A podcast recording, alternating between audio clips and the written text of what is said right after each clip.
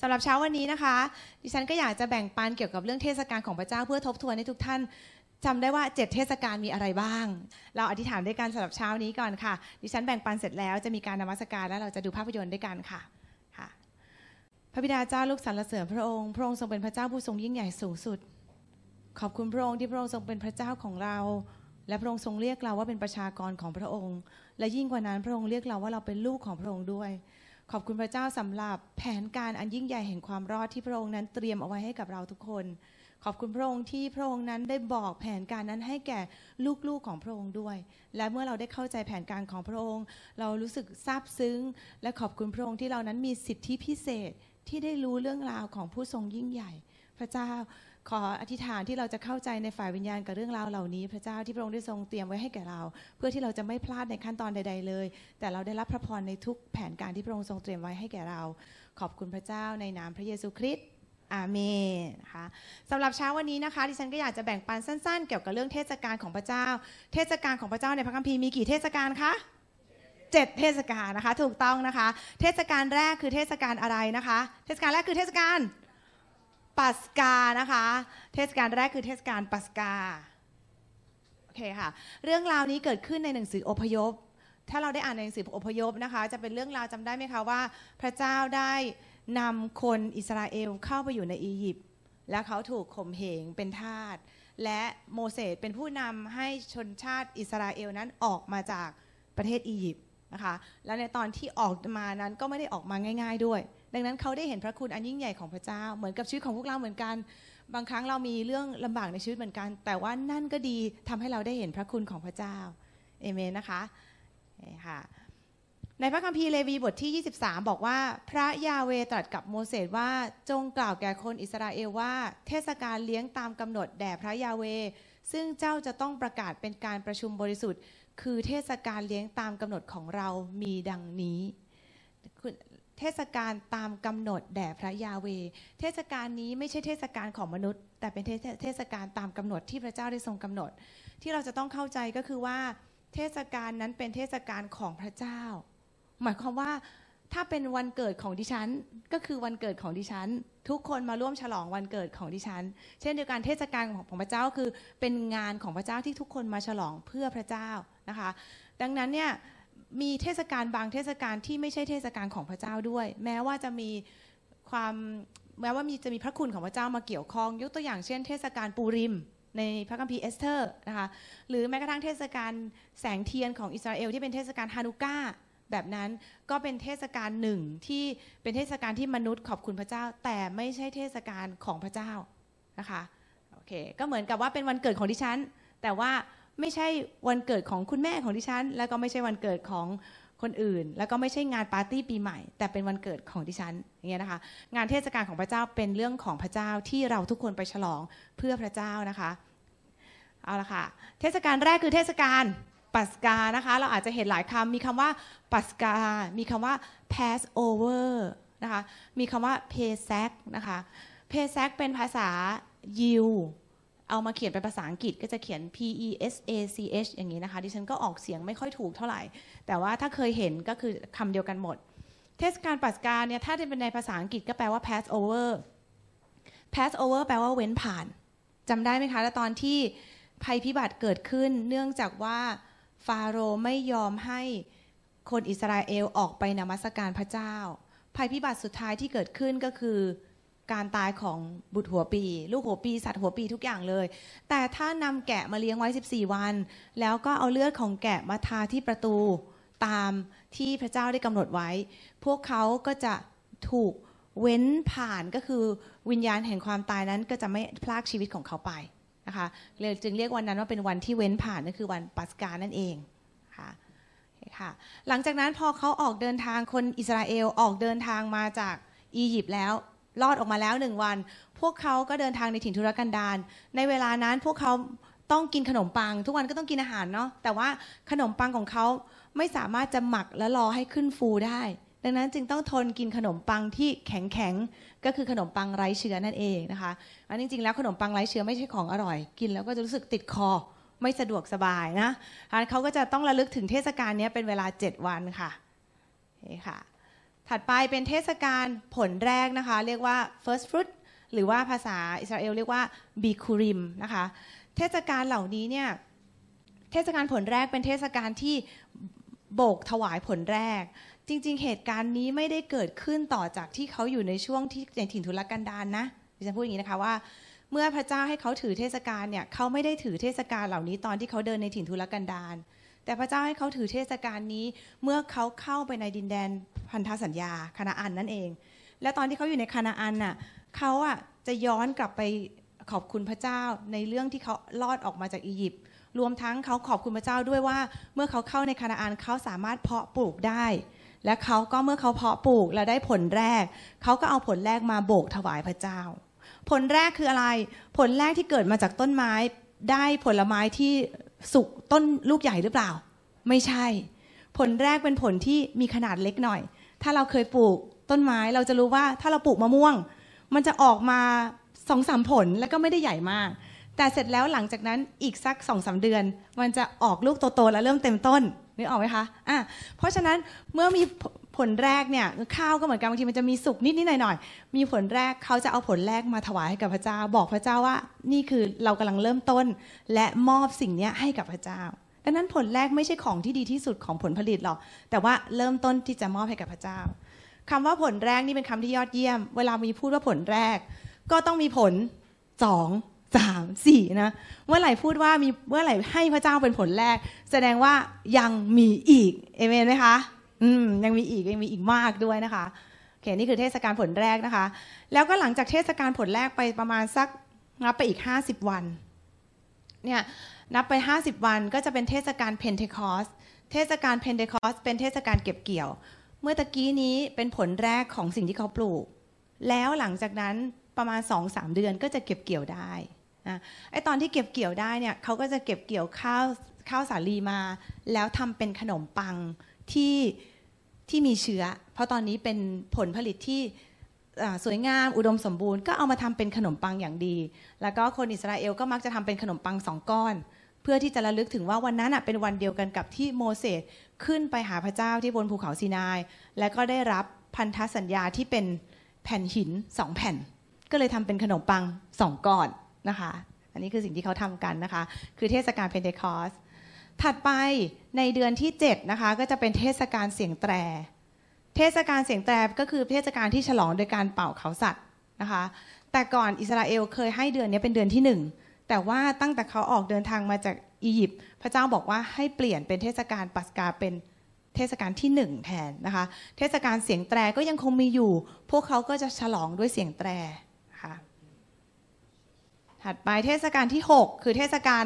ลบบาป นะคะเทศกาลนี้เป็นเทศกาลเป็นช่วงเวลาที่ทุกๆปี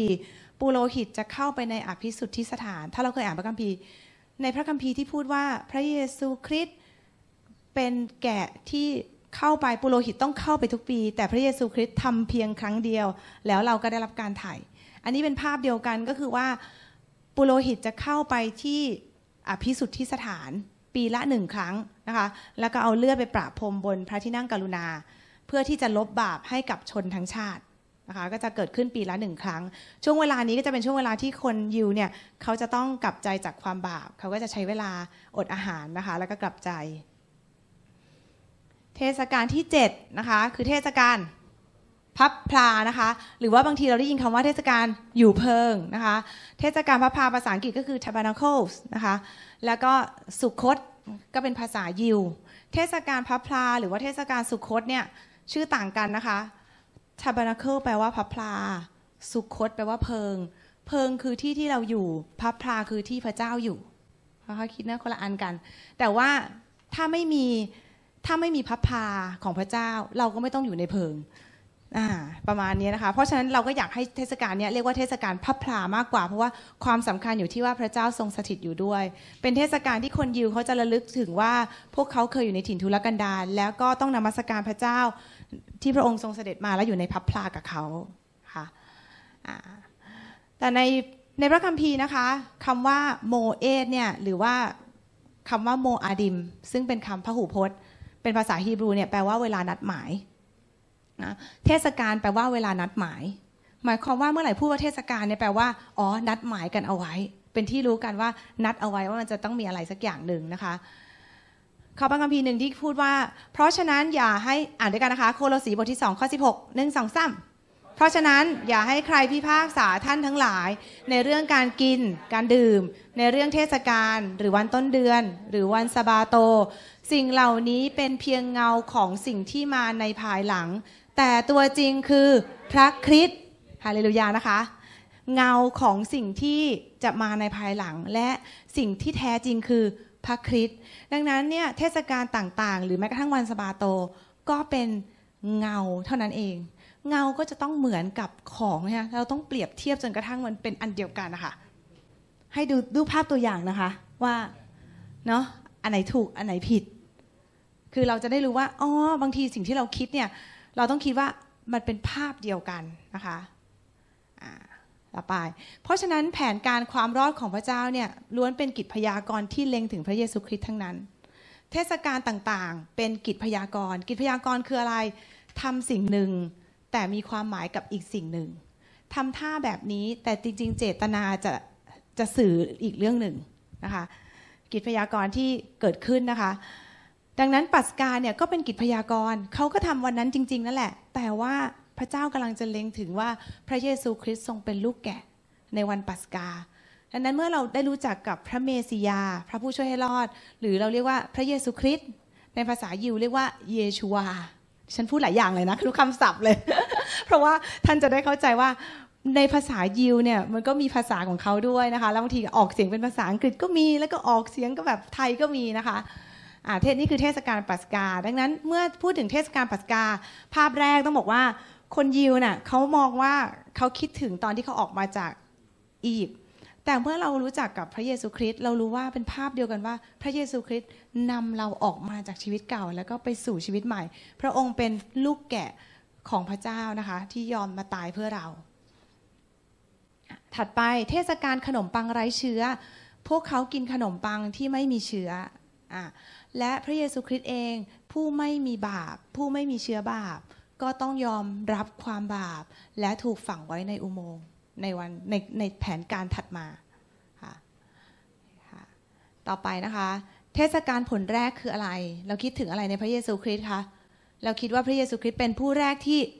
ฟื้นขึ้นจากความตายนะคะ เป็นผลแรกที่โบกต่อพระเจ้าว่า เหมือนกับพระเยซูคริสต์ตายที่ไม้กางเขนแล้ว เรานำพระเยซูคริสต์โบกยกขึ้น ในภาษาในภาษาดั้งเดิมเนี่ย คำว่าโบกก็คือคำว่ายก และการที่พระเยซูอยู่ที่ไม้กางเขนและถูกยกขึ้นแบบนี้ก็เป็นคำเดียวกันนั้นเป็นช่วงเวลาเดียวกันกับที่เขาโบกยกนี้ขึ้นก็ยกพระเยซูคริสต์ขึ้นเหมือนกัน เมื่อพระเยซูคริสต์ถูกยกขึ้นต่อหน้าพระเจ้าแล้วพระองค์บอกว่านี่คือผลแรกที่เป็นขึ้นจากความตาย แสดงว่าต้องมีอีกไหมคะ ที่จะเป็นขึ้นจากความตาย มีก็คือเรานั่นเองผู้เชื่อนะคะ เราทุกคนก็จะเป็นขึ้นจากความตายกับพระเยซูคริสต์ด้วยเหมือนกัน ถัดไปนะคะก็เป็นเทศกาลเพนเทคอส เทศกาลเพนเทคอสนี้ก็คือเรารู้จักกันว่าเป็นเทศกาลที่พระวิญญาณบริสุทธิ์เสด็จมา แต่ว่าต้องรู้ว่าใน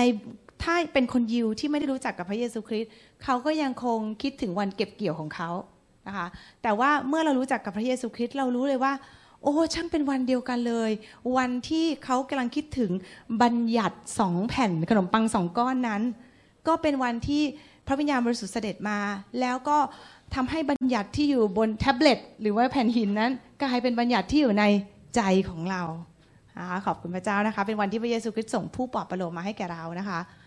เอาละค่ะแต่ว่าแผนการแห่งความรอดของพระเจ้าที่เป็นกิจพยากรณ์เนี่ยก็มีส่วนที่ยังไม่เสร็จก็คือกำลังจะมาถึงนะคะคืออะไรบ้าง ก็คือเทศกาลเสียงแตรนั่นเองนะคะ ในพระคัมภีร์วิวรณ์ก็จะพูดถึงเรื่องเสียงแตรเนะเหมือนที่เราร้องเพลง เสียงแตรจะดังขึ้นเนี่ยนะคะก็คือเวลานั้นแหละเป็นเวลาที่พระเยซูคริสต์จะเสด็จกลับมา แล้วก็รับเจ้าสาวที่เป็นเราเนี่ยขึ้นไป เพื่ออะไรเพื่อที่หลังจากนั้นเราจะรอดจากยุคทุกเข็นค่ะถัดจากเทศกาลเสียงแตรก็จะเป็นเทศกาลลบบาป เป็นช่วงเวลาที่พระเยซูคริสต์จะเสด็จกลับมา และพิพากษาโลกนี้ ถ้าเราเป็นผู้เชื่อ เราไม่ต้องกลัวเลย เพราะว่าเรามีพระเยซูคริสต์เป็นแกะนั้นที่ลบบาปให้เราอยู่แล้วนะคะ แล้วก็เทศกาลที่ 7 คือเทศกาลพระพลานะคะ เทศกาลนั้นก็จะตรงกับเรื่องราวในพระคัมภีร์ของอาณาจักรพันปี เป็นกิจพยากรณ์ว่าพวกเขาพักพิงในเต็นท์อยู่ใกล้กับพระเจ้า เช่นเดียวกันในช่วงเวลาพันปี เราก็จะได้อยู่ใกล้กับองค์เจ้านายของเราองค์พระเยซูคริสต์พระองค์จะอยู่ในอยู่ในวิหาร และเราลงมาปกครองที่โลกนี้เป็นเวลาพันปี และเราก็จะร่วมปกครองกับพระองค์นะคะแล้วหลังจากเทศกาลที่ 7 จบเรียบร้อยพันปีแล้ว ถึงจะเป็นชีวิตนิรันดร์นะคะในแผนการเหล่านี้มีอะไรบ้างทบทวนอีกทีนะคะะเทศกาลที่1คือเทศกาลปัสกา แล้วก็เทศกาลขนมปังไร้เชื้อนะคะ เทศกาลผลแรก เทศกาลเพนเทคอสดิฉันให้ดูวันที่นิดหนึ่ง เทศกาลปัสกาจะเป็นวันที่ 14 เดือนหนึ่ง เทศกาลขนมปังไร้เชื้อตั้งแต่วันที่ 15 ถึง 22 นะคะ เป็นเวลา 7 วัน เทศกาลผลแรกจะเป็นวันที่ 16 ก็คือต่อจากเทศกาลขนมปังไร้เชื้อ แล้วก็เทศกาลเพนเทคอสเป็นวันที่ 16 เดือน 3 นะคะ ท่านจะเห็นว่ามันห่างจากเทศกาลผลแรกเนี่ยมากกว่า 50 วันเนาะ เพราะว่าเขานับจากวันสุดท้ายของเทศกาลขนมปังไร้เชื้ออ่าแล้วค่อยเริ่มนับ ไปทั้งหมดอีก 7 สัปดาห์ ก็จะตรงกับวันเพนเทคอสนะคะค่ะเทศกาลที่กำลังจะมาถึงก็มีเทศกาลเสียงแตร ลบบาป แล้วก็เทศกาลพับพลานะคะ ทั้ง 3 เทศกาลนี้จะอยู่ในเดือนที่ประมาณเดือนเดือนคือเดือนที่ 7 ของนับแบบยิว แต่ว่าถ้าเป็นตามปฏิทินก็จะเป็นเดือนประมาณเดือนตุลากันยานะคะ กันยาตุลาประมาณนี้โอเคค่ะอะทบทวนอีกทีนะคะคริสตจักรยุคพระคุณเรียกเทศกาล รุ๊ปแรกเนี่ยว่าเทศกาลทรงไถ่นะเรามักจะพูดกันว่าเทศกาลทรงไถ่แต่ว่าในเทศกาลทรงไถ่เนี่ยก็ประกอบไปด้วย เทศกาลปัสกา เทศกาลขนมปังไร้เชื้อ เทศกาลผลแรกนะคะแล้วเราก็มีเทศกาลเพนเทคอสที่เราอยากจะเน้นว่าเทศกาลนี้แหละเป็นพระวิญญาณบริสุทธิ์เสด็จมานะคะแล้วก็กลุ่มเทศกาลเตรียมรับเสด็จอยู่ในช่วงเดือนประมาณกันยายน มีเทศกาลเสียงแตร ลบบาป แล้วก็เทศกาลพลับพลา พอนึกออกนะคะ เพราะฉะนั้นมันจะเป็นช่วงกลุ่มนี้กลุ่มหนึ่งนะคะ อันนี้กลุ่มหนึ่งแล้วก็อันนี้กลุ่มหนึ่งโอเคค่ะอะ ไปอีกสไลด์หนึ่ง เติมคำในช่องว่างอะพร้อม ต้องใช้ความคิดหน่อยอะอ๋อเดี๋ยวนะคะอุ้ยเฉลยเฉลยเฉลยอะอะเขาจะเอาเทศกาลแรกเทศกาลอะไรคะ อะเดี๋ยวก่อนนะคะเอาอย่างเอาให้ทุกคนคิดในใจตัวเองก่อน เพื่อตัวเองจะได้ทบทวนแล้วตอบคำถามนะคะทุกคนคิดก่อนหนึ่งคืออะไรนะสองอะสองขนมปังไร้เชื้อสามสี่ห้าเสียงแตรหกลบบาปบางคนมั่นใจตอบดังเจ็ดเทศกาล พับพับพลาถูกต้องนะคะ เทศกาลเหล่านี้นะคะ ดิฉันอยากให้ทุกท่านเห็นคุณค่าว่าพระเจ้าผู้ทรงยิ่งใหญ่พระองค์เหมือนเป็นองค์กษัตริย์จอมเจ้านายที่ยิ่งใหญ่สูงสุด แล้ววันหนึ่งพระองค์ก็เรียกเราแต่ละคนเข้าไปที่บัลลังก์ของพระองค์ แล้วก็บอกว่าแผนการที่เราจะทำอะมีอะไรบ้างเนาะ ระองค์ก็มาบอกเราซึ่งเราเป็นคนใช้ตัวเล็กๆว่า เดี๋ยวเราจะทำอันนี้นะ จะทำอันนู้นนะ จะทำอันนั้นนะ บางครั้งพระองค์ไม่ได้บอกเราละเอียดยิบ เพราะบางครั้งการบอกละเอียดยิบมันน่ากลัวเกินไป ใครเคยรู้สึกอย่างนั้นนะ ถ้าเราบอกกับลูกหลานของเราบางอย่าง และละเอียดเกินไป มันก็น่ากลัวเกินไปสำหรับเขา แต่ว่าพระองค์เห็นเราเป็นคนในครอบครัว เป็นคนสำคัญที่เราต้องรู้แผนการของพระองค์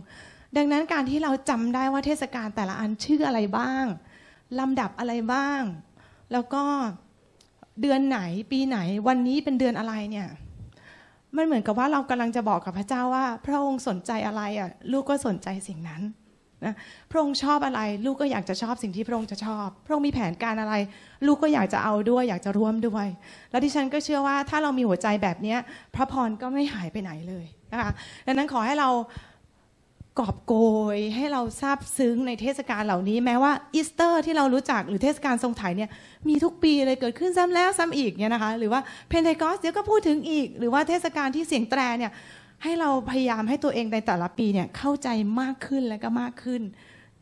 สักหน่อยก็ยังได้นะคะ เพื่อที่เราจะได้เป็นการตอบกับพระเจ้าว่า พระองค์สนใจสิ่งนี้ลูกก็อยากจะสนใจสิ่งที่พระองค์สนใจเหมือนกัน พระองค์มีแผนการที่ดีเอาไว้ ลูกจะติดตามแผนการของพระองค์ ลูกจะอยู่ในแผนการของพระองค์ค่ะให้เราอธิษฐานด้วยกันค่ะ เดี๋ยวเราจะนมัสการพระเจ้าด้วยกันนะคะ พระบิดาลูกขอบคุณพระองค์สำหรับความเข้าใจในเทศกาลขอพระองค์ทรงเพิ่มพูน ให้แก่เราทุกคนมากขึ้นและมากขึ้น ที่เราจะเข้าใจถึงแผนการของพระองค์มากขึ้นอีกซาบซึ้งในแผนการเหล่านี้ พระเจ้าความซาบซึ้งนั้นเป็นสิ่งที่เราต้องการพระเจ้า ขอให้เราได้รับการสำแดง ขอให้ลูกของพระองค์ได้รับการสำแดงและเข้าใจ ถึงหัวใจของพระองค์ถึงแผนการของพระองค์กิจพยากรณ์และสิ่งที่พระองค์ทำ ที่เราจะไม่มืดบอดอีกต่อไปพระเจ้า แต่ตาใจของเราจะสว่างขึ้น และเห็นในสิ่งที่พระองค์ทรงต้องการให้เราเห็น ลูกอธิษฐานและขอบคุณพระองค์สำหรับทุกเทศกาลที่พระองค์เตรียมไว้ ทุกแผนการแห่งความรอดที่พระองค์ทรงเตรียมไว้แก่เรา ขอบคุณพระองค์ในนามพระเยซูคริสต์อาเมน